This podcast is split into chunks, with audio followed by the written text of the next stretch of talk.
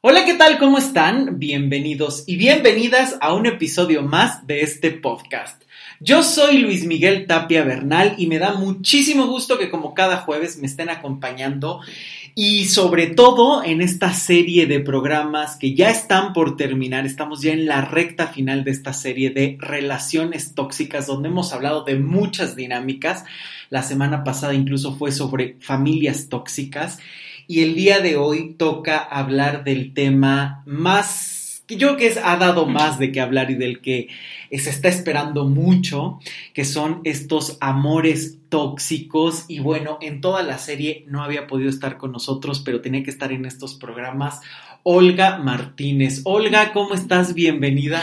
Ya por fin aquí. Y un gusto, ¿sabes? Gracias por acompañarnos. Ya nos hacía falta echar buena plática y más para estos episodios, porque mínimo van a ser dos, ¿no? Sí. Que estamos planeando, así es que no se pierdan el de esta semana y la que sigue, porque vamos a estar hablando de amores tóxicos. Y creo que este es un tema, creo que de aquí vienen justamente el tema de relaciones tóxicas, ¿no? Casi siempre que se habla de relaciones tóxicas está muy enfocado al amor tóxico, este amor de pareja destructivo, doloroso, que siempre te trae entre que sí, que no, que no sabes ni a qué tirarle, este amor que te frustra constantemente, que parece que intentas una y otra vez y no resulta o resulta por un tiempo y después vuelve a peor, que te está destruyendo y quitando la vida, esos son los amores completamente tóxicos. Si quieren saber más de cómo definimos el primer episodio de esta serie es Relaciones Tóxicas hace unas 5 o 6 semanas, unos 5 o 6 programas atrás, ahí lo van a encontrar para que, si no lo han escuchado, lo hagan y sepan realmente qué son las relaciones tóxicas. Porque también hoy a cualquier cosa ya se le llama Todo es tóxico, tóxico. ¿no? Y entonces es de, es que me habló y me, no quiso salir hoy porque le dolía la cabeza, cabeza es un tóxico. Es que me preguntaste a dónde iba a salir hoy y ya es una pinche tóxica, ¿no?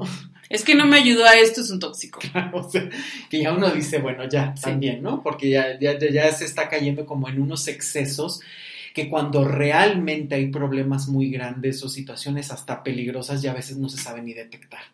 Porque ya cualquier cosa es, me volteo a ver feo, ya es una relación tóxica laboral, ¿no? Y es que yo creo que a mí me ha sorprendido cómo hemos pasado de que sea algo alarmante el hablar de la toxicidad a que ya en todos lados ves Sí. memes, frases y ya te das cuenta que ya es algo que ya hasta le hemos encontrado la gracia. Sí, Y que Sí. incluso a mí me entristece mucho, pero como la mayoría de las parejas ya normalizan el, ay, pues mi tóxico. claro, Ah, yo te vas con tu tóxica. Claro. Ay, no, mi tóxica. Y ahí escuchas en las fiestas que ya, ya no, nadie tiene nombre. Ya, No, ya te habló tu tóxica. Claro, ya fue el tóxico. No, la otra vez vi que vi una foto en la- acá en Xochimilco, en México. Las trajineras ya decía la tóxica. ay, no O sea, ya no decía María, Mariana, no, no, ya se llamaba la tóxica. O sea, a ese nivel se ha permeado. Y es que creo que acabas de tocar un tema que me parece fundamental. Ya esto empieza a ser burla, inclusive lo hemos platicado tú y yo en infinidad de podcasts, ya la gente está hablando constantemente a burla de sus propias historias amorosas, o sea, ya parecen coleccionista de desastres Sí. para ver quién tiene la historia más dura, pero que le sacan gracia, pero que no se mueven de ahí. No, porque es esta parte de decir, pues, ¿qué pareja no pelea? Ay, bueno, es que O yo sea, nadie la es perfecto. de la toxicidad también. O sea, Ajá, y vas viendo, dices, ay, bueno, yo creo que se va viendo esta parte de, pues mi tóxico no me hace esto, pero, este, pero tengo esto a cambio. Entonces, pues de todos estos escenarios, este es el mejor. esta no está O tan sea, mal. Es normal. O sea, yo creo que es alarmante y sí tenemos que empezarnos a hacer la, la pregunta de si es real que debe de normalizarse es. que en una relación se tenga que vivir como se viven. Y me refiero como se viven, es que celos constantes, manipulaciones constantes. A mí me sorprende muchísimo eh, cómo ahora se han viralizado estos videos donde ves a las parejas golpeándose en la Sí. calle. Eh, y, y aparte también, ¿no? Está, eh, eh, al día de hoy, el, el estar apoyando a la mujer Creo que ha sido muy visible, todos Sí, lo hemos visto. Sí. Pero ¿qué pasa también con estas mujeres desmedidas que ven que se ven los videos como le están pegando a hombres y, y- y que también ellas están incontrolables, la violencia también desde ese nivel claro. y luego ya los ves al otro día felices. Como y- si nada hubiera pasado. Sí. ¿Qué onda con esto? Sí, sí, esto es cierto. Y es que aquí quiero, justamente, este tema que dices me parece importante, porque ya tocaste tres que creo que son fundamentales. Por un lado, creo que se ha normalizado mucho este tema, como bien dices, y ya llegamos al punto, este, esta comparación que tú hiciste, creo que es la dinámica de muchos desastres. Es el origen de muchos desastres. Bueno, es que mira, lo comparo con mi vecina, con mi amigo, con no sé quién. No, bueno, lo robó, le pegó, lo maltrató. No, no, este nada más se va a tomar y es infiel y ay, ya. Pero regresa. Es- Siempre regresa y hasta me termina comprando algo. ¿No? O viceversa. No, la chava es súper eh, grosera conmigo, todo el tiempo me está mandando, eh, todo el tiempo me está queriendo controlar los mensajes, es súper celosa. No, bueno, pero hay otras que son súper interesadas, esta no. Esta hasta me cuida mi, mi proyecto de vida, ¿no? O sea, ahí empiezas a ver cómo empezamos a comparar estas dinámicas y a tratar de normalizar de no está bien, pero comparado con eso es bastante bueno y aceptable. Y empiezas a construir felicidades y realidades mediocres en comparación con otras personas que ni siquiera tiene que ver con lo que tú estás necesitando. Por lo tanto, empiezas a generar un aguante al dolor o a normalizar dinámicas completamente absurdas. Y por el otro lado, tocaste otro tema bien importante, que es esta dinámica de la violencia, ¿no? Es cierto, las mujeres tienen un nivel de violencia impresionante, hay cifras, hay feminicidios, hay cosas que son alarmantes, son peligrosas, son constantes.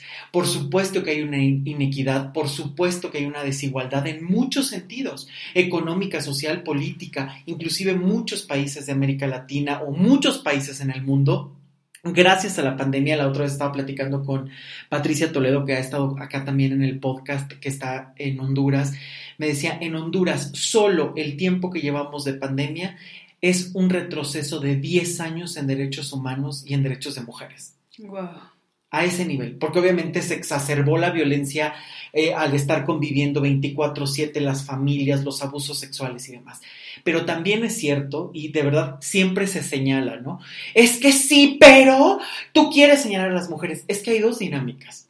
Ni todas las mujeres son víctimas, aunque hay un gran eh, porcentaje que está viviendo situaciones de desventaja o situaciones incómodas, pero también hay muchas mujeres que están ejerciendo violencia. Sí. Inclusive ayer leía un tuit de una eh, mujer acá, Bárbara Regil, que sacó su proteína mm. y demás, y un nutriólogo la critica y dice, no, o sea, de verdad es un timo y es hasta dañino para la sí. salud. Y la chava hace un video donde dice que por ser mujer la están atacando. Sí. Entonces leí un tuit muy interesante eh, en la madrugada justamente que tenía muchos, muchas cosas como a favor y muchas cosas en contra.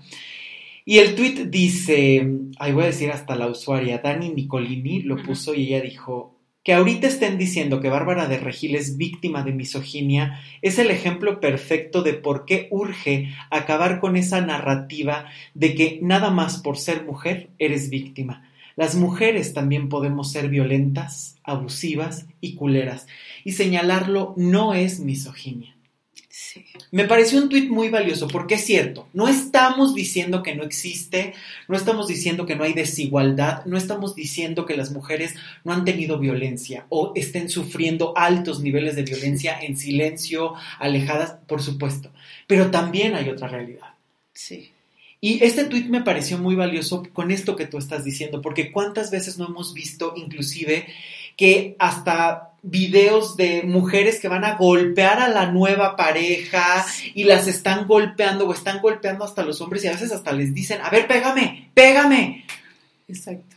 Porque es, es muy común, ¿no? Incluso el escuchar esas historias de que ya terminaron, eh, fueron a acosar al trabajo claro. a la nueva pareja o a la claro. misma pareja y la persona todavía les dice, ya se acabó, esto ya terminó, no vamos a volver, vete a tu casa.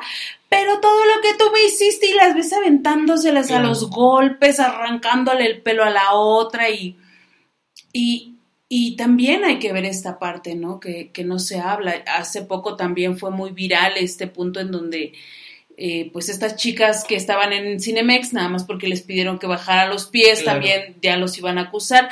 Bueno, creo que no podemos retroceder ante lo que se está ganando. Eso es. Y, y yo creo que esto es muy peligroso. Y también yo creo que dentro de estas relaciones y amores tóxicos, también no se puede permitir el que todo lo que hemos ganado se pueda empezar a emplear de otra manera. Eso es tergiversar las cosas, transformar las cosas, sí. No, porque es, eh, o sea, ¿en qué momento, Luis Miguel, si alguien dice, ya se acabó la relación, esto ya no va a funcionar, puedes quedar tan devastado que sientes la necesidad de ir a golpear a la otra. O sea, no entiendo en qué momento uno dice, si me la voy a cachetear, él va a regresar conmigo. O, o va a recordar cuánto me amó y voy a violentar a otra mujer Claro. porque la hago la culpable de la situación.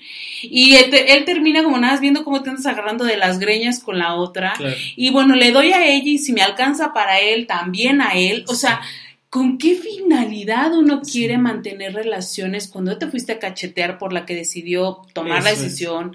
Él ya dijo, y que aparte él fue casi testigo de cómo te la cacheteaste. O sea, ¿en qué Sí, momento uno cree que se va a rescatar una relación ahí? Sí, cuando ya llegaste a estos niveles, ¿no? O sea, ya estás estacionado viviendo todo el tiempo en Chernobyl, la relación Chernobyl más tóxica, donde ya hay celos, donde ya hay mala comunicación, porque ojo, estás, eh, estás mencionando este tema cuando ya se llega a esos resultados, pero esto es una construcción.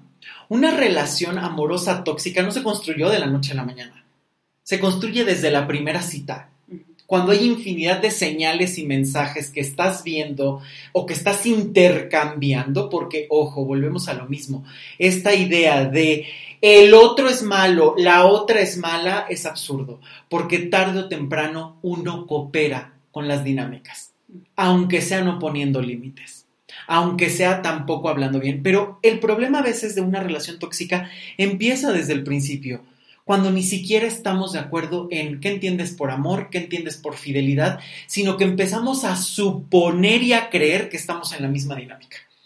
Es que me gustas, es que te gusto y ya somos novios. Y tú no sabes si a lo mejor el tipo dice, pues sí, es que para mí ser novios es andar contigo y con 10 más. Pero como no se lo preguntaste porque tú creíste que la fidelidad era igual que tu propio código, empiezas a basarte a veces en cosas sumamente mm, ilusorias, una relación que va empezando a crecer.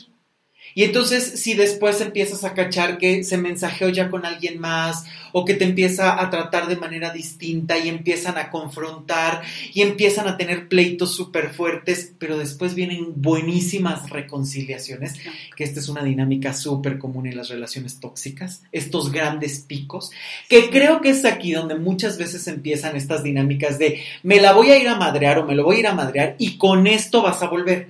Porque como ya nos hemos hecho tanto, pero siempre terminamos regresando y vivimos por un tiempo la luna de miel, que es el ciclo de toda violencia, ¿no?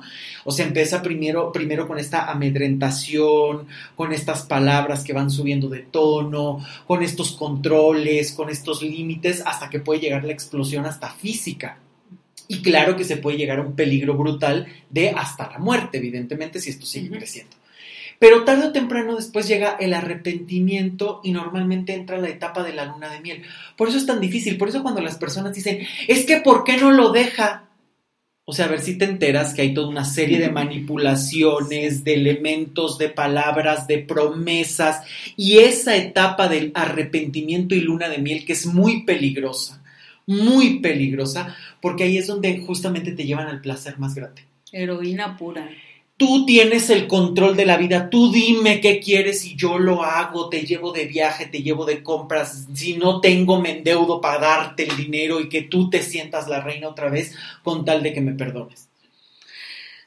Y de repente, tarde o temprano, se regresa a lo mismo. Por eso es que se acostumbra, porque normalmente una relación tóxica te va a llevar a estos dos polos, al infierno más infierno y al cielo más cielo al dolor, a la frustración, al quedarte impotente y frustrada, pero también te va a poder elevar hasta el amor más grande, la pasión más eh, tremenda, por eso es que te lleva estos picos tan grandes. Que claro, al final después es de, te fuiste con otra, me la voy a madrear para que tú regreses y tarde o temprano vivamos estas cosas tan adictivas.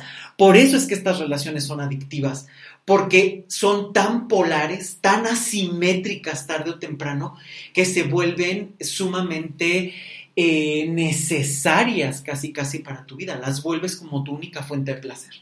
Sí, porque yo ahorita estoy dando por hecho, como bien decías, que, ok, ya se terminó una relación, te cachetearon, pero ya no van a volver. Pero ¿cuántas historias conocemos que se cachetean y sí vuelven? se cachetean, se fue a vivir con otra, con otro, y de repente ya regresaron y están como la pareja feliz, pero cada vez van subiendo a veces más y más y más los niveles de violencia.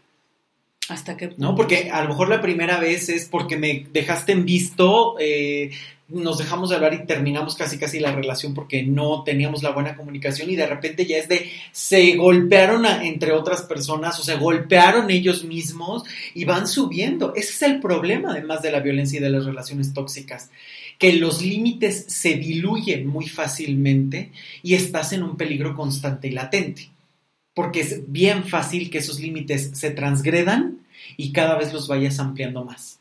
Bueno, ya le permití que no me conteste, bueno, ya le permití que me grite, bueno, ya le permití que me diga groserías, bueno, ya le permití que me grite enfrente de los demás, ya le permití que me levantara la mano, ya permití, y claro, ojo, una cosa es que tú permitas y a lo mejor es parte de el no pedir ayuda, no tener elementos, no saber cómo expresar las cosas y por el otro lado también está la responsabilidad de quien lo hace, porque también este es otro de los vicios más comunes, ¿no? Todo mundo es de, es que ella no lo deja, es que él no se sale de esa relación, o sea, a ver, hay toda una serie de cosas muy complejas detrás que están en juego.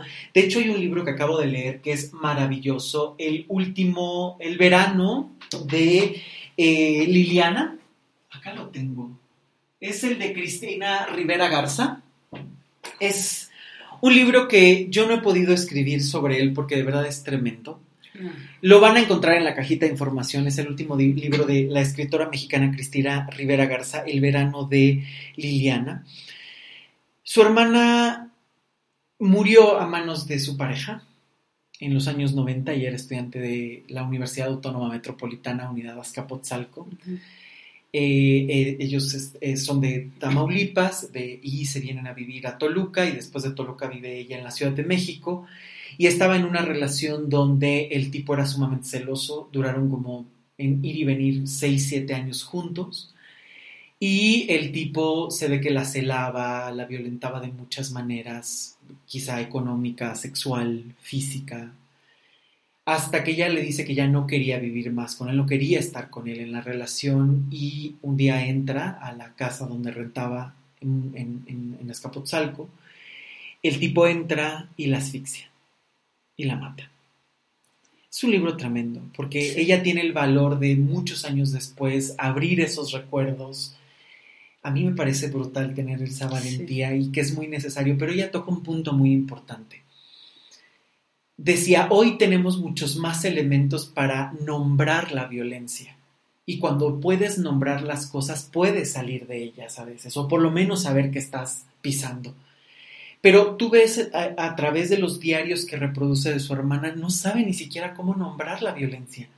No sabe cómo nombrar lo que el tipo le hacía, lo que el tipo le decía, no sabe cómo reconocerlo. Y vas viendo cómo ella se va destrozando y desfragmentando a lo largo del diario. ¿No? Es un libro extraordinario que espero que tengan la oportunidad de comprarlo y de leerlo y de comentarlo porque es un libro muy necesario, porque creo que esto muchas veces pasa y creo que aquí es donde nos estamos encontrando con el otro problema.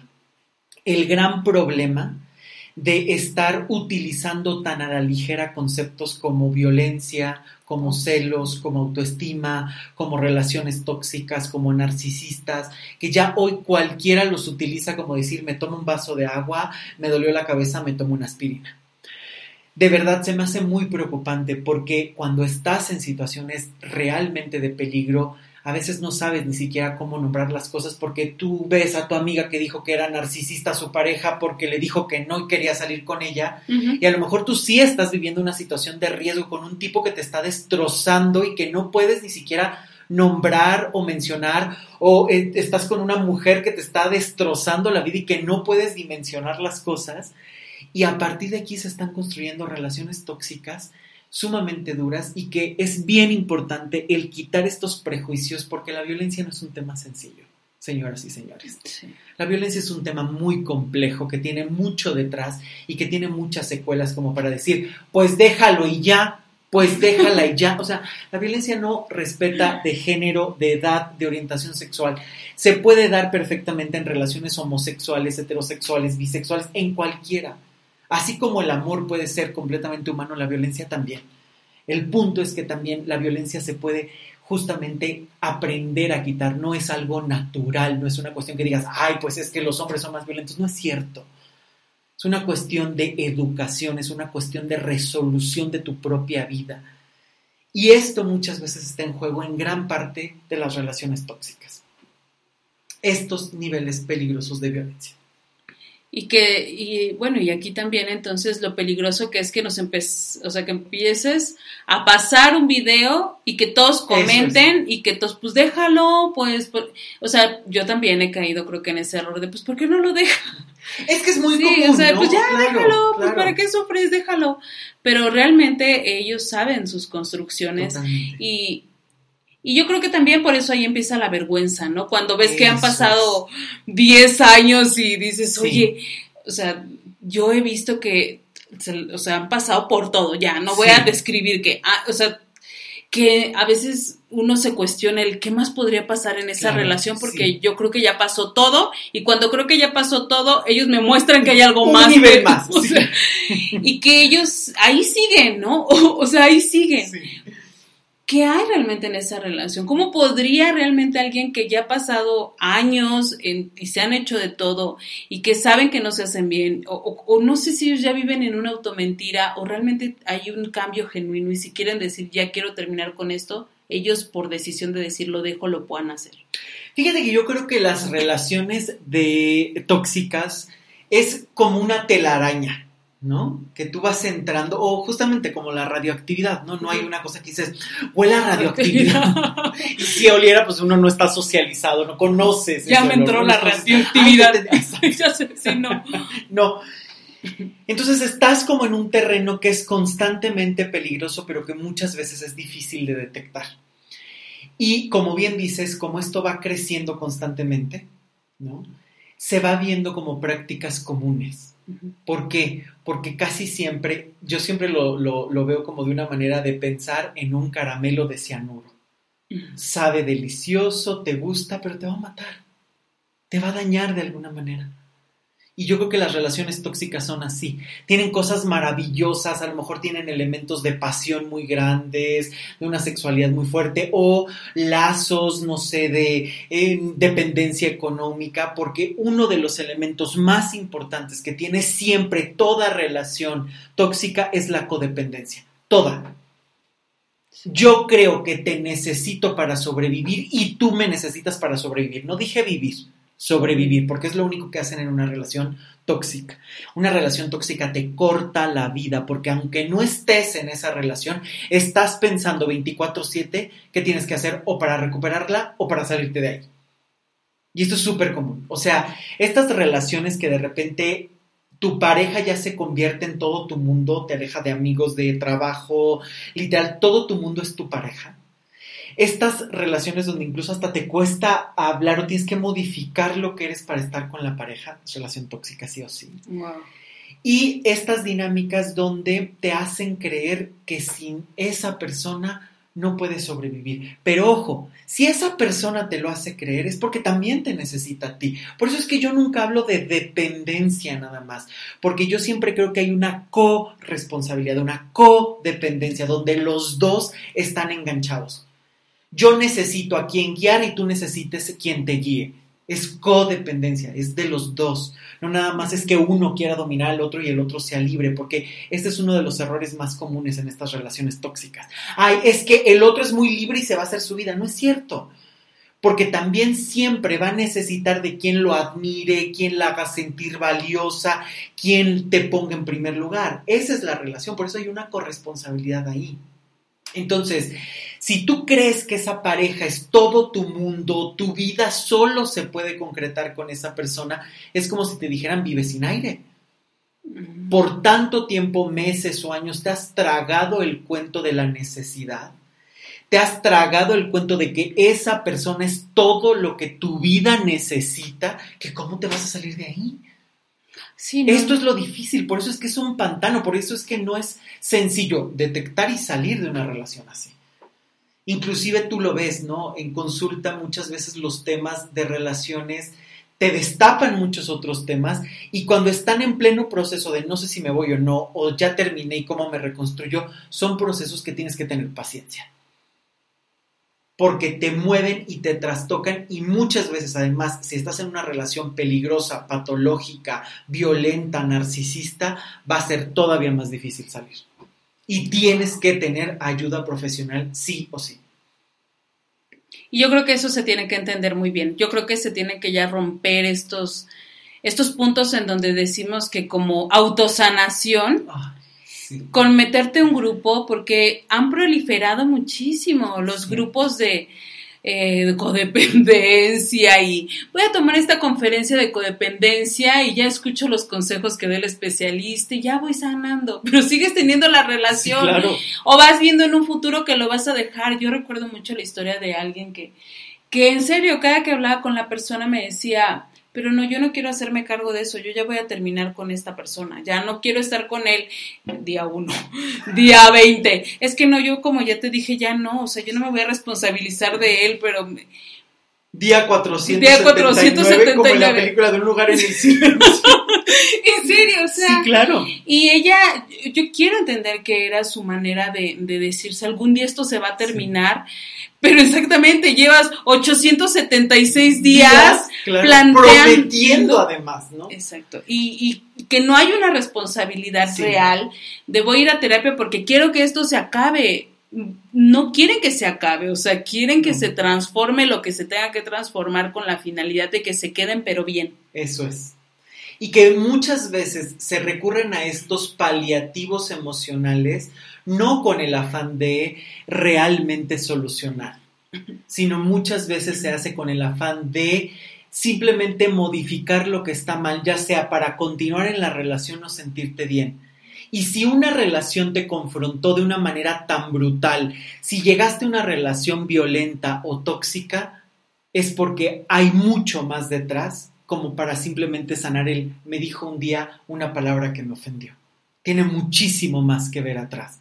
¿Qué te hizo elegir a una pareja? ¿Qué te hace no poner límites? ¿Qué te hace necesitar a alguien que te esté valorando todo el tiempo y después cobrándote lo que te da? ¿Qué te hace estar manteniendo relaciones donde tienes que dar económicamente todo el tiempo para que te valoren? O sea, esas son dinámicas que tú también estás manteniendo y que a veces simplemente cambia de nombre el verdugo. También Porque cambias de una relación a otra y sigues en el mismo patrón y sigues culpando a la pareja, no a ti. Sí, sí, sí, sí, porque... Y repito, sí, cada persona tiene su responsabilidad y el que te mintió es responsable de la mentira y el que te robó es responsable del robo y la que te fue infiel es responsable de la infidelidad. Sí, eso es clarísimo, clarísimo. Pero también hay una elección, no somos seres humanos, o sea, la pareja no es lotería, no es lluvia que te cae cuando se le antojó al cielo. O sea, la pareja es alguien a quien tú eliges y eliges permanecer por los patrones y la razón, el gusto que tú quieras. Y eso es algo que no nos podemos quitar. ¿Por qué? Porque perder ese poder es volver a victimizarte. Es volver a creer que el otro tiene el control y que tú ni siquiera puedes meter las manos si te caes. Es quitarte tu poder, punto. Pero nadie lo ve así, ¿no? Más bien ven la víctima es como tengo el poder de decir él fue el culpable, él fue el cabrón, él fue el que me hizo, cuando yo di todo. Los narcisistas buscan solo a personas buenas. Eh, los timadores son para los mejores guerreros. Es que sí, ya debemos de parar. Ya hasta se hizo un podcast de, estas frases. Sí, ahí escúchenlo. Por encargarlo al universo, a Dios, a los ángeles, a, al karma. O sea, Porque exactamente lo único que haces para justificar el por qué te has mantenido en ocho relaciones así, porque no es de que te haya pasado con uno, llevas ocho relaciones así, diciendo que lo bueno va a ser para ti, va a llegar solo. Claro. Y, cada relación es peor además que la anterior. O peor, ¿no? Y si es para mí va a volver y regresa esa persona y dices, ya regresó, era para mí. y, y, si no regresa, sigues esperando. eso es lo Como si no hubiera más mundo, más personas, más cosas que descubrir, ¿no? O sea, pero ahí te das cuenta qué patrones se tuvieron que haber activado para que tú estés esperando, para que te enganches de tal manera a una persona. Porque, a ver, es cierto. O sea, perder una relación de pareja es muy doloroso. Muy doloroso. ¿no? Porque a final de cuentas la otra persona te hace sentir significativo, valioso, importante, como tú quieras. Hay atracción, hay sueños. Es mucho lo que está en juego en una relación de pareja, mucho. Y claro que terminar puede ser devastador. Pero como adulto deberías poder con ese dolor y hacerte cargo. El niño no, el niño se avasalla. Entonces también hay un podcast sobre eso, de enamorarse como niños, donde se está viviendo muchas veces esta cuestión de tú sálvame, tú da, solo somos felices, ¿no? Y entonces de repente es como vivir en un cuento rosa, que a la menor provocación te quieres ir o quieres luchar y aguantar aunque te esté faltando el respeto todos los días, de cualquier manera. Y te vas a los polos. Y entonces es cuando entramos en estas dinámicas que tú estás comentando tan bien, ¿no? De voy a ir a sanar con la conferencia, nada más porque leí un libro, ya sané 20 años de trauma. Hay un meme, ¿no? Que, que, que está un eh, monito sentado como meditando y prendiendo incienso y dice, ah. yo esperando que este incienso me sane 20 años de traumas, ¿no? O sea, o me calme la depresión, o me calme la ansiedad. O sea, a ver, dejemos de eh, creer que este tipo de situaciones que a veces requieren tratamientos sumamente profundos, profesionales y de manera constante, se pueden sanar con una palabra. Porque hoy creo que es un gran negocio la victimización. Es el negocio, yo creo que actual. Porque entre más personas hay víctimas, yo incluso lo veo y lo hemos platicado infinidad de veces, yo dentro del podcast y fuera del podcast, eh, cuando platicamos todos estos videos que hay de cómo hacer para que tu ex regrese, cómo dominar a tu narcisista, cómo enamorar al que solo se ama a sí mismo, ¿no? estos temas. Cinco pasos para ser deseable ante él. Ay, sí. Claro, o sea, estas dinámicas que son sumamente peligrosas y que te das cuenta cómo es esa victimización. ¿A qué me refiero con esta victimización? Ah, el otro es malo, el otro me hizo cómo lo recupero. Y entonces tú me tienes que dar en cinco minutos la fórmula para que yo la pueda implementar sin pagar. Y yo siempre digo algo, o sea, cuando las personas que pueden pagar las consultas te las regatean o regatean este tipo de cosas, en realidad, ¿cuán poco estás valorando tu propia sanación? Proceso. ¿Cuántas veces gastas en infinidad de cosas, pero cuando tienes que encontrar realmente, la, ay, está muy cara la terapia? Pero déjame pago mi viajecito de 40 mil pesos. Mi carro local. Déjame cambio mi carro. Déjame comprar nada más mis bolsitas Louis Vuitton. Hago mi fiesta porque estoy cumpliendo no sé cuántos años y quiero un fiestón loco. Impresionante y deja. Oye, estás valorando tu vida y tu sanación. ¿De qué manera la valoras? O sea, desde ahí te das cuenta la relación tóxica que a veces tienes contigo mismo, contigo misma. Escatimas en lo que te deja, en lo que te construye, en lo que sí te puede permitir más. Y a veces gastas energía y tiempo en otros. Desde ahí ya tienes la primer dinámica del por qué estás en relaciones tóxicas. Punto. Si no estás para atenderte a ti, Claro. te vas a vincular con... Si tú mismo, si tú misma, para hacerte un bien, ya te la estás pensando, ya lo estás cuestionando, entonces tú ya llegas completamente desprotegido ante una relación de pareja. Entonces ya cualquiera te va a guiar. Cualquiera va a entrar a quererte dominar y tú le vas a permitir eso. De pechito. Estás, pero de verdad, le agarraste la correa, te la pusiste y le entregaste el lazo. ¿Y tú crees que realmente la mayoría de las personas se mantengan en una relación tóxica por miedo a estar solo, por miedo a decir, híjole, como ya casi no hay parejas, como ya nadie se quiere comprometer, pues mejor conocido, el diablo, ¿cómo es? Mejor conocido que, mejor malo conocido que bueno por, conocer. O sea, claro. Este eh, parece tatuado el miedo a la soledad, parece tatuado llegar a una edad y que te vean como solo eh, creo que esto lleva a una toxicidad que yo creo que te resta más años que el que estuvieras solo y te encargaras de ti. Sí, totalmente.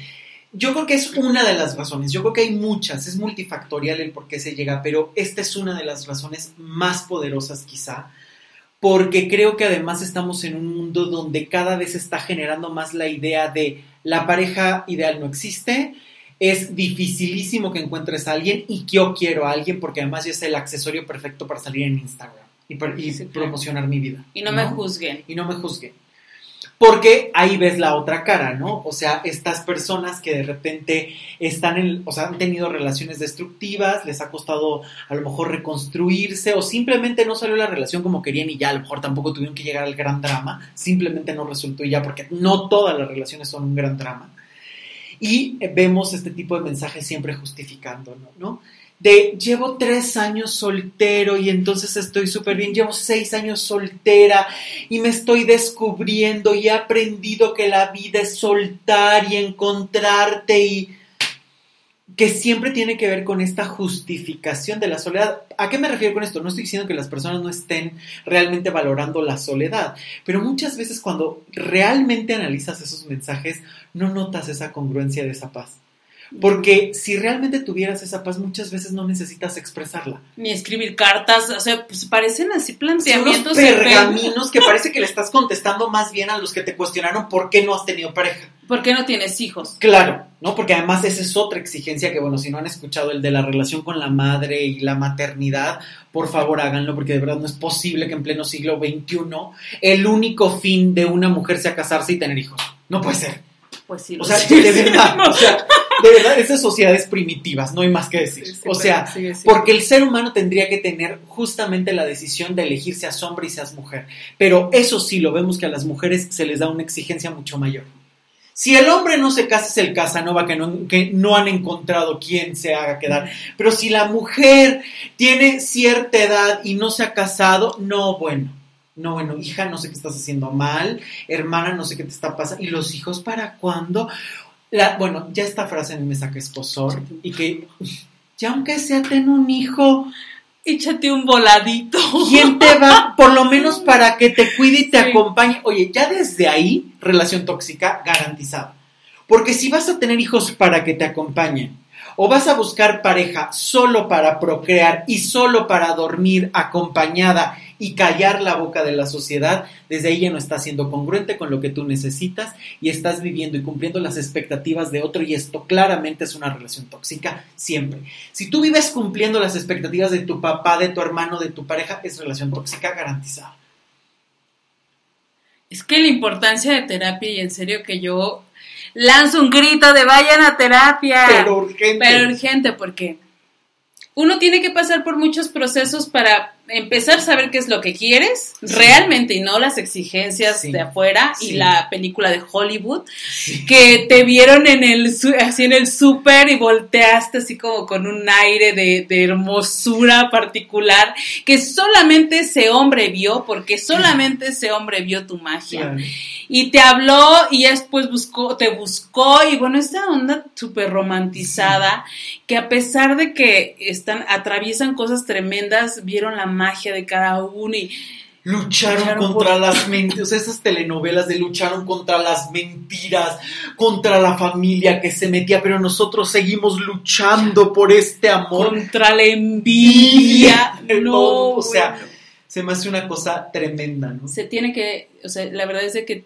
sí tenemos que poner una alarma muy grande en que todo esto es, o sea, sí se pueden dar buenas relaciones, a lo mejor puedes conocer en un, en un escenario a alguien, pero no tienes que ir buscando esos escenarios, irte, ir romantizando cosas porque pues sí, también por eso se dan vínculos que no tuvieron que haberse dado, nada más porque te llegaron como la película que viste de Brad Pitt. O esta parte que bien decías, ¿no? Esta necesidad, esta soledad que muchas veces no has sabido manejar. Este, voy a agarrar ya lo que sea porque me está consumiendo el tiempo, o pues es lo que hay, o pues se me fue metiendo y de repente ya estaba viviendo en mi casa, como que tú dices, oye, desde ahí es obvio que has tenido que bajar las armas, has tenido que estar eh, muchas veces poniendo, o- o- o- yo creo que se pierde la conexión. Porque al final, ¿a qué me refiero con esto? A que yo creo que las personas que no aprenden a amar la soledad y sentirte a gusto con tu soledad, estás a expensas de cualquier persona. Pero en serio a gusto, o sea, en serio, como Sí, esto que decíamos, o sea, sí. en serio, esta plenitud que no necesitas que ponerla, eh, ponerle en pergaminos y que todo Facebook se entere el por qué estás soltera Claro. y que estás, eh, porque siempre empiezan igual, ¿no? O sea, he soltado la idea Claro. de pensar que una mujer vale por la... O sea, realmente si lo estás sintiendo, yo creo que lo que menos necesitas es estarlo escribiendo. Siempre. ¿no? Pero justamente este es el micrófono necesario de las redes sociales. O sea, todo el mundo quiere mostrar estas vidas perfectas, estos cuerpos perfectos que ya creemos que esa es la realidad o ese es el ideal al que tenemos que llegar. Fíjate todo el peligro. Esos cuerpos perfectos que pasaron por Photoshop, por no sé cuánto, o sea que tú dices, pues un cuerpo no es así, ninguno es así. o, o la gente que te conoce sabe que no estás O sea, así. o que no eres que- así. Claro, sabe que no. O sea, a mí la verdad es que me fastidia. Las fotos que ven ahí son sin filtros. Las fotos que ven en Sí, redes sociales. ¿Para qué? O sea, a ver, no llevas filtros en la vida cotidiana, no llevas. No llevas. En la vida cotidiana sí hay domingos en los que te sales de bañar y no te arreglas el cabello y te sales así a que se te seca el sol. Y claro, hay días en donde te sacas el super peinado y... Pero esto es lo que eres, o sea, no llevas filtros en la cara, no llevas filtros en el cuerpo, no llevas filtros para que te modifique el gordito de más, el... Sí, no, era... O sea, esto es lo que somos.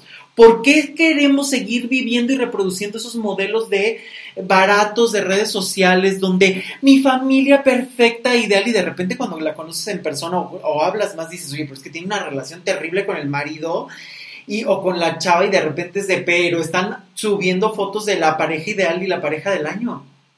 Y yo creo que me ha costado mucho trabajo aceptarlo, pero es real. Mientras más fotos de felicidad se suban a la red, híjole, yo ya digo, ya hay una duda "Ay, ahí. Claro, yo ¿qué ya tengo aquí? ahí duda. ¿Qué onda aquí? Sí, Porque claro. si todas las historias que dio, no, grandes amigos, besties, mi compañero, mi vida, mi todo. Y No, que además uno dice en qué momento tienen tanto tiempo. O sea, ¿en qué momento tienen tanto tiempo? O sea, yo a veces ni siquiera tengo tiempo de subir nada a redes sociales. O sea, las veces que he tenido a alguien que ha estado trabajando en las redes sociales, que por cierto ahorita ando buscando, ahí sí saben de alguien, este, normalmente, eh, o sea, hasta me dicen, pues, ¿puedes subir más fotos? Y yo, ¿de qué subo? Tú tomando café, yo digo, ¿en qué momento? O sea, me levanto, desayunas algo, estás en la maestría, das consulta, vas con los amigos, o sea, ¿en qué momento dices, espera, espérame, espérame, deja, subimos antes la foto, no, pero espérame, deja, ¿no? Este tipo de cosas que tú dices, además, personas que están subiendo todo el tiempo su vida en redes sociales, que como tú bien dices, es una alarma, de verdad, y, y sí, siempre, o sea, estas personas que lo suben absolutamente todo, lo que comen, lo que sean, y siempre es como de todo perfecto, tú dices, ¿qué pasa ahí? ¿Qué hay ¿Por qué contar? tienes que crear una perfección que no existe? Porque la vida no es perfecta, los cuerpos no son perfectos. ¿Por qué la tienes que reflejar en las redes sociales? Es claro reflejo de que no la tienes en la vida cotidiana. Punto. ¿Estamos de acuerdo? Sí, totalmente. Bueno, yo al menos Ahí sí, genero mi sí vida perfecta, ¿no? O sea, subo. Y ojo, no estoy diciendo que todas las personas, ¿no? Porque tampoco saben que esto hay matices en todo. Y hay personas que a lo mejor porque pues se dedican a esto, ganan dinero de esto, pues obviamente suben, tienen que, que generar contenido eternamente, ¿no? Te tienes que hacer visible, en fin. Pero estas personas que de verdad, o sea, tienen cuatro seguidores, pero están buscando todo el tiempo el aquí comiendo increíble, aquí con mi pareja ideal, y que de repente conoces y tú dices, claro, están generando la vida perfecta que no tienen, porque detrás de esas fotos no siempre está la felicidad que se habla. ¿Y qué pasa, Luis, cuando yo, vamos a suponer, yo estoy en una relación donde yo me siento incómoda, donde yo normalmente me siento angustiada, vamos a poner este escenario, Sí. ¿no? O sea, me siento ansiosa porque nunca tengo un panorama claro. siempre siento que se va, que no se va, me siento angustiada, esta persona me maltrata, me maltrata en cuestión, no es de que me paga repatada, simplemente de que me contesta de una manera que a mí no, no es lo que yo busco en una pareja, eh, me doy cuenta que ya no hay conversación y demás. O sea, vamos a suponer que ya tienes todo ese escenario. Y no sé cómo dejarlo porque estoy aterrorizada. Una, ya tendría que suponer que estoy en una relación tóxica y no porque él me esté maltratando, sino porque estoy aceptando parámetros que no son lo que va conmigo. Pero tengo un terror estar sola porque no me costó un huevo encontrar a este y ahora volverme a quedar sola. y ahora buscar. ¿Qué se hace? ¿A dónde corres? Lo voy a seccionar en dos partes porque acabas de tocar una dinámica que no quiero que se me vaya. Estas relaciones donde constantemente te dejan en duda, te dejan en la frustración, en la impotencia, que nunca tienes nada claro, incluso te la pasas hablando y hablando y hablando para llegar a acuerdos, acuerdos, acuerdos, que siempre se están rompiendo. Estas comunicaciones dobles, que siempre son desquiciantes, te digo una cosa pero hago otra, te prometo una cosa pero termino haciendo lo contrario y después te la quiero voltear es una dinámica tóxica sí o sí, donde hay manipulación, donde hay mentiras, donde hay chantaje, donde no hay claridad y donde no sabemos incluso si estás con alguien que tenga un trastorno de personalidad. Punto. O sea, a esos niveles estamos hablando el por qué no podemos minimizar este tipo de dinámicas. Entonces, si tú ya estás viviendo una relación frustrante y demás, y por alguna razón, la que sea, miedo a la soledad, miedo a no volver a encontrar a alguien. Bueno, pero es que es buen papá, bueno, pero es que es buen amante, bueno, pero es que es buena mujer porque a final de cuentas me ha ayudado a crecer económicamente, o es que es una gran profesionista a la que yo admiro muchísimo. La razón que sea, es ya una relación codependiente y es una relación tóxica. ¿Por qué? Porque es destructiva siempre te va a llevar a la destrucción el creer que tú dependes y necesitas de alguien para poder sobrevivir. Ya es una dinámica destructiva. Es como si te ataras a un carro y te jalara hacia donde te llevara, hacia donde la, otra persona decide. Es exactamente así. Es una relación completamente destructiva. Ahora, aquí este tema, cuando estás hablando de este miedo a la soledad, de este miedo a encontrar todas estas dinámicas, la primera pregunta que yo hago es, ¿Qué llevaría a estas personas? ¿Qué patrones tienes que tener para creer que el amor es eso? A lo largo de toda tu vida, toda tu infancia, ¿no? Estas personas, porque es muy común, o sea, lo más duro es que estas relaciones son muy comunes. Mucho.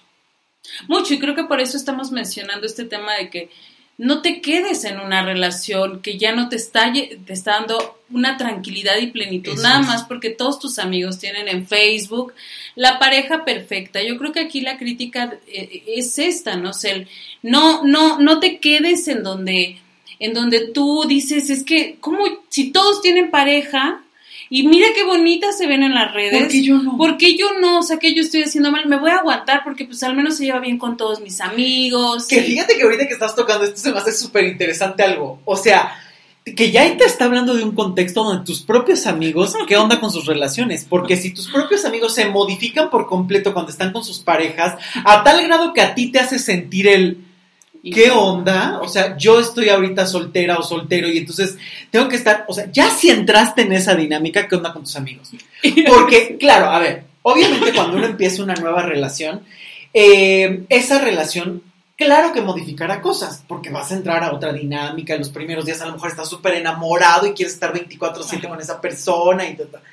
Pero tarde o temprano se tiene que volver parte de tu vida y tu parte de la vida de esa persona. Parte, repito, parte de la vida, no tiene que ser el eje de tu vida y el oxígeno y la sangre y la salvia que te y las ceramidas de tu pelo, o sea, sí, sí, sí. No, o sea, a ver, no. Pero cuántas veces eh, estas personas se modifican tanto en sus relaciones que incluso ya te ves y las amistades que a lo mejor pueden ser muy, muy duraderas o que llevan mucho tiempo es para hablar de lo que le dio el novio, le dio la novia, hicieron con el novio, hicieron con la novia y si tienen hijos, olvídate, porque entonces ya empiezan a hablar de ya toma cuatro onzas y me duele el pezón en las noches y él te empieza a contar, no, es que yo luego estoy cargando al niño y me quedo dormido, o sea, unas cosas que ahí, desde ahí te das cuenta cómo se ha puesto el centro y el eje de vida en las relaciones de pareja, a tal grado que si el amigo está en la relación y su eje es la pareja, tú te puedes sentir hasta incómodo, así se adoren como amigos. De verdad, ¿qué onda con estos amigos que hacen su eje de vida a la pareja? Y que de verdad no pueden, inclusive hasta los ves, o sea, que de repente es hasta incómodo que estás como cuando uno está soltero de repente y están besándose y casi casi quieren ir al baño juntos y no se sueltan y parece que están pero hasta completamente abrazados y trenzados, no se dan de comer en la boca y tú dices, güey, me voy si quieres, los dejo solos, ¿no? O sea, para que, porque ya vi que no se pueden separar porque les voy a dar frío. ¿No? Pero desde ella tú dices, ¿qué onda? Ya son alarmas, de verdad. De verdad. Y, de verdad, yo creo que cuando estos amigos te hacen sentir incómodo, ¿qué onda con estas relaciones? Porque ya están poniendo un peso que puede estar desequilibrado. El parámetro de la vida ajena, eh, si te lo instalas a ti, es catástrofe, porque creo que no podemos estar midiendo exactamente eso. Y, y, es, y es que es cuestionarte muchos aspectos de tu vida, porque sí, si tienes estos amigos que te están incomodando, porque hay que ser claros, es una realidad, a veces vas soltero y todo llega, o sea, quedas de verte con las personas solas. Sí. Porque somos amigas nosotras, nosotros, y, y, saben que a lo mejor nunca se ha tenido la convivencia y eso, pero no pueden dejar de llegar así sin la pareja. Ay, es que se me, es que me quiso Ay, es que cómo, es que cómo se iba a quedar. Ay, y pues ya me lo traje. Y dices, bueno, ok, ya, ¿no? Ya están ahí, pero ahí como muéganos, como, o sea, es... Eso yo creo que muchas veces ya dicen, bueno, mira, ya tengo a Pero este. que te habla de las, del respeto a los espacios. Y yo creo que este es otro de las dinámicas que si no se cuida puede ser súper peligroso el respeto a los espacios.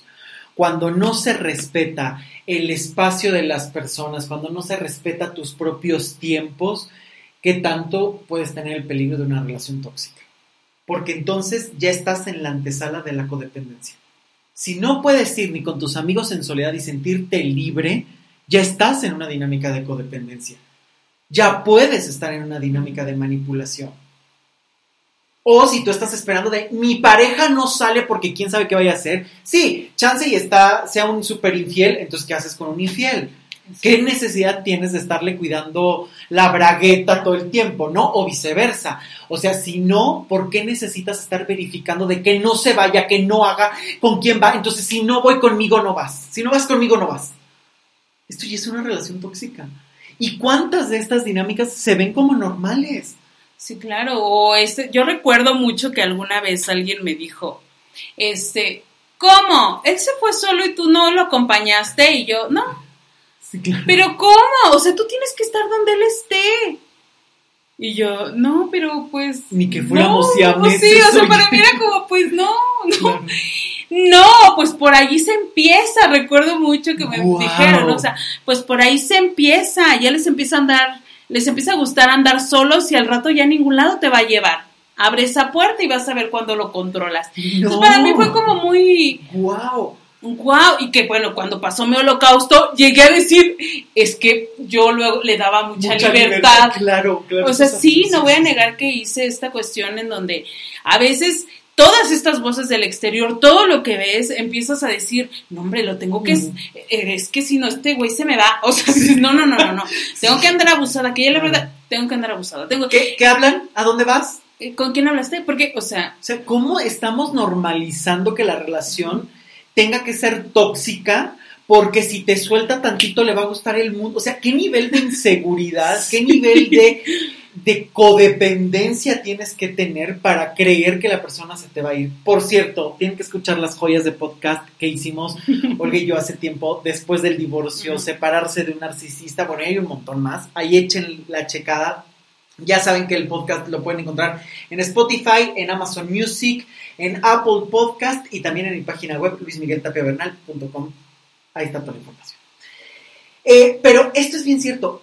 O sea, el punto del amor es que no tiene que ver solo con la pareja. Tiene que ver con todo el entorno, con todo lo que has aprendido, cómo te has construido como hombre, como mujer, cómo has construido tu orientación sexual, cómo has construido, qué te han dicho tu familia de lo que es el amor y qué viste en sus relaciones de pareja, qué has visto en las relaciones de pareja de los abuelos, qué tipo de vivencias has tenido tú, cómo te autopercibes, qué tipo de patrones estás teniendo, qué tipo de comunicación tienes. Todo eso está en juego, más lo que la familia te dice que tendrías que hacer, que si esa persona te conviene, que si esa no te conviene, que si este es muy flaco, que si aquella está muy alta, que, o sea, este tipo de relaciones que son tan intrusivas y que son muy de América Latina. Yo creo que del mundo entero, pero América Latina yo creo que es genial en esto. Las sociedades latinas son geniales en esto. Y digo genial como eh, un poco de broma, porque se me hacen sumamente tóxicas. No, es que esa pareja no le conviene. Tú dices, es que no hay pareja que convenga. Si la madre quiere al hijo para él, para ella no va a haber mujer u hombre que merezca a su hijito. No la va a haber. No la va a ver. O sea, de verdad, esto es muy, muy común. Ahora imagínate qué pasa con estas personas que sean gays, bisexuales, lesbianas, que no se aceptan a sí mismos y que muchas veces creen que la persona con la que están les está haciendo un favor por estar con ellos. O sea, fíjate cuánto puedes permitir y peor aún si las familias a veces no los aceptan, se convierten esas parejas en su mundo. Y muchas veces terminas aguantando situaciones o cosas que no pueden ser permitidas en ninguna circunstancia. De verdad. Por eso es tan importante trabajar tantas cosas y cuestionar todas, todas estas ideas. O sea, fíjate cuántas dinámicas ya hemos hablado que son los pre o que están dentro de las relaciones tóxicas, generando destrucción, generando aguante, generando todas estas ideas de tengo que tener a alguien porque si no me van a juzgar generando todas estas ideas de crítica hacia los demás, estas relaciones que en lugar de ayudar y ser constructivas se convierten en incomodidad. ¿Para cuándo la pareja? ¿Para cuándo los hijos? Pa, es este, tipo de dinámicas que yo digo, oye, yo no me meto con tu útero, ¿por qué te metes con él? Es que es una intromisión a tu útero que ya, o sea, ya aunque sea uno rápido, ya luego ves, perdón. Y desde aquí ves esta concepción, tener hijos para compañía desde ahí estás teniendo una persona que tú estás queriendo que cumpla tus designios. ¿Qué relación más tóxica es esa? Y cuando el hijo o la hija tengan que volar, ¿qué vas a hacer? ¿Les vas a cortar las alas? ¿Vas a encargarte todos los años de vida para decirles te tienes que quedar conmigo? Relaciones tóxicas pura y dura en una relación familiar. Por eso es que hemos hecho estos episodios y hemos hablado de las relaciones en el trabajo, en la familia, en los amigos, porque se pueden colar en muchas dinámicas y a veces no se hablan de ellas. O a veces creemos de, es que, por supuesto, una relación tóxica tiene que ver con mentiras, con engaños, con golpes, con maltrato psicológico. Todo eso está de sobre decir lo que es una relación tóxica. Pero muchas veces no se sabe todo lo que está en juego para llegar. Muchas veces se critica a las personas que están en esta relación o muchas veces las mismas personas se vanaglorian de este tipo de relaciones. Mira cuánto hemos aguantado o lo romantizan. Nos hemos puesto el cuerno, han venido 20 personas, la familia se ha metido, pero nos seguimos amando y por eso estamos aquí luchando. La foto a pesar de todo lo que hemos pasado, seguimos juntos. Hashtag décimo aniversario. Hashtag amor por siempre. Nadie nos separará. Nadie podrá con nuestro amor. De verdad, es, es para asustarse. Es, eh, es, un panorama tétrico, de verdad. Y que yo creo que es tan tétrico que por eso ahora ya hemos buscado, como buenos mexicanos, hacerlo divertido. Sí, Sí, totalmente. Playeras para su tóxico, playeras para la tóxica. Sí, claro. Sí, claro. Y sobre todo esta parte que a final de cuentas de una relación tóxica hay que dejar algo muy claro. Se puede salir de una relación tóxica, pero tienes que hacer un trabajo real. Si tú sigues creyendo que vas a sanar con dos frases, con un libro, se necesita un trabajo profesional. Y hace ratito tú y yo estábamos platicando antes de empezar a grabar y decías algo, ¿no? Cómo muchas veces si una persona no está en un proceso terapéutico a veces no te puede entender. O a veces le puedes decir algo muy concreto y no lo puede recibir. ¿Por qué? Porque justamente en la terapia se va a buscar esa forma de comprender las cosas y cada persona tiene comprensión, emociones, dinámicas que son completamente propias. Y hay cegueras elegidas en la propia vida y más en las relaciones de pareja. Comprobado. De verdad, estas cegueras a las que te aferras precisamente como decías, para no estar sola o simplemente por querer ver solo los beneficios y ya ni qué decir de esta toxicidad absoluta del pensamiento positivo. De que todo tiene que ser bueno, de que no hay tiempo para el dolor y una, no hay dinámica creo que más tóxica previa al desastre que es que no sepas cerrar bien tus relaciones de pareja anteriores. Si tú no sabes cerrar tu relación anterior, no tienes energía para empezar la nueva, no tienes nada para construir una nueva relación. No es posible. Y toda la gente hoy está empezando a creer que solo los inicios son importantes. Piensa positivo y corto el año, cierro ciclos y me corto el pelo, bajo de peso. El 2022 va a ser mi año y me espero. Güey, estamos en junio, falta medio año para el 2022. este año no está arruinado, puedes empezar mañana. Hasta el lunes empiezo la dieta, güey, estamos a martes. O sea, sí, sí, sí este tipo de dinámicas que se siguen reproduciendo constantemente y que si tú no cierras bien los ciclos, estás en la antesala de una relación tóxica de inmediato. Porque todo el tiempo vas arrastrando fantasmas, heridas, miedos y situaciones que lo único que vas a hacer es o tratar de salir huyendo a la primera o llegar vulnerable y expuesto o expuesta a la siguiente relación. Si no sabes cerrar decentemente, que no implica me corto el pelo, que no implica pongo un lienzo petitorio de por fin he concretado mi independencia en Facebook, sino que realmente esa persona sea neutral y ya no te produzca grandes movimientos, entonces no has cerrado la historia. Si todavía te hablan de esa persona y te da escosor, no sabes qué hacer, te pone mal, te pone triste, sigues en el enganche. Y ojo, porque muchas veces hay personas que se quieren enganchar a estas relaciones tóxicas para protegerse o para tener una compañía, aunque sea ilusoria. Cuidado con estas relaciones. Y tenemos que seguir hablando de esto. Pero será el próximo porque ya se acabó. Sí, porque me quedé con varias cositas que iba a agarrar aire, pero ok. No se pierdan el episodio de la siguiente semana porque viene la segunda parte de amores tóxicos. Por favor, compartan con todas las personas que puedan y quieran. Se pueden subir a las, a las redes sociales donde ustedes quieran. Pueden escuchar este podcast fácilmente, ya sea que tengan las aplicaciones y si no también de manera gratuita. Están todos los podcasts en mi página web, luismigueltapiavernal.com. Ahí los pueden escuchar todos fácil y rápido. Olga, muchísimas gracias nuevamente por este episodio. Un gusto. Siempre es un gusto platicar contigo y nos escuchamos en el siguiente. Ahí nos vemos. Gracias a ustedes por escucharnos, por compartir y por seguir este espacio que está pensado justo para una reconstrucción y para tener nuevas ideas y realmente cuestionar de manera profunda la realidad para encontrar otras posibilidades. Yo soy Luis Miguel Tapia Bernal, nos escuchamos el próximo jueves. Hasta pronto, chao.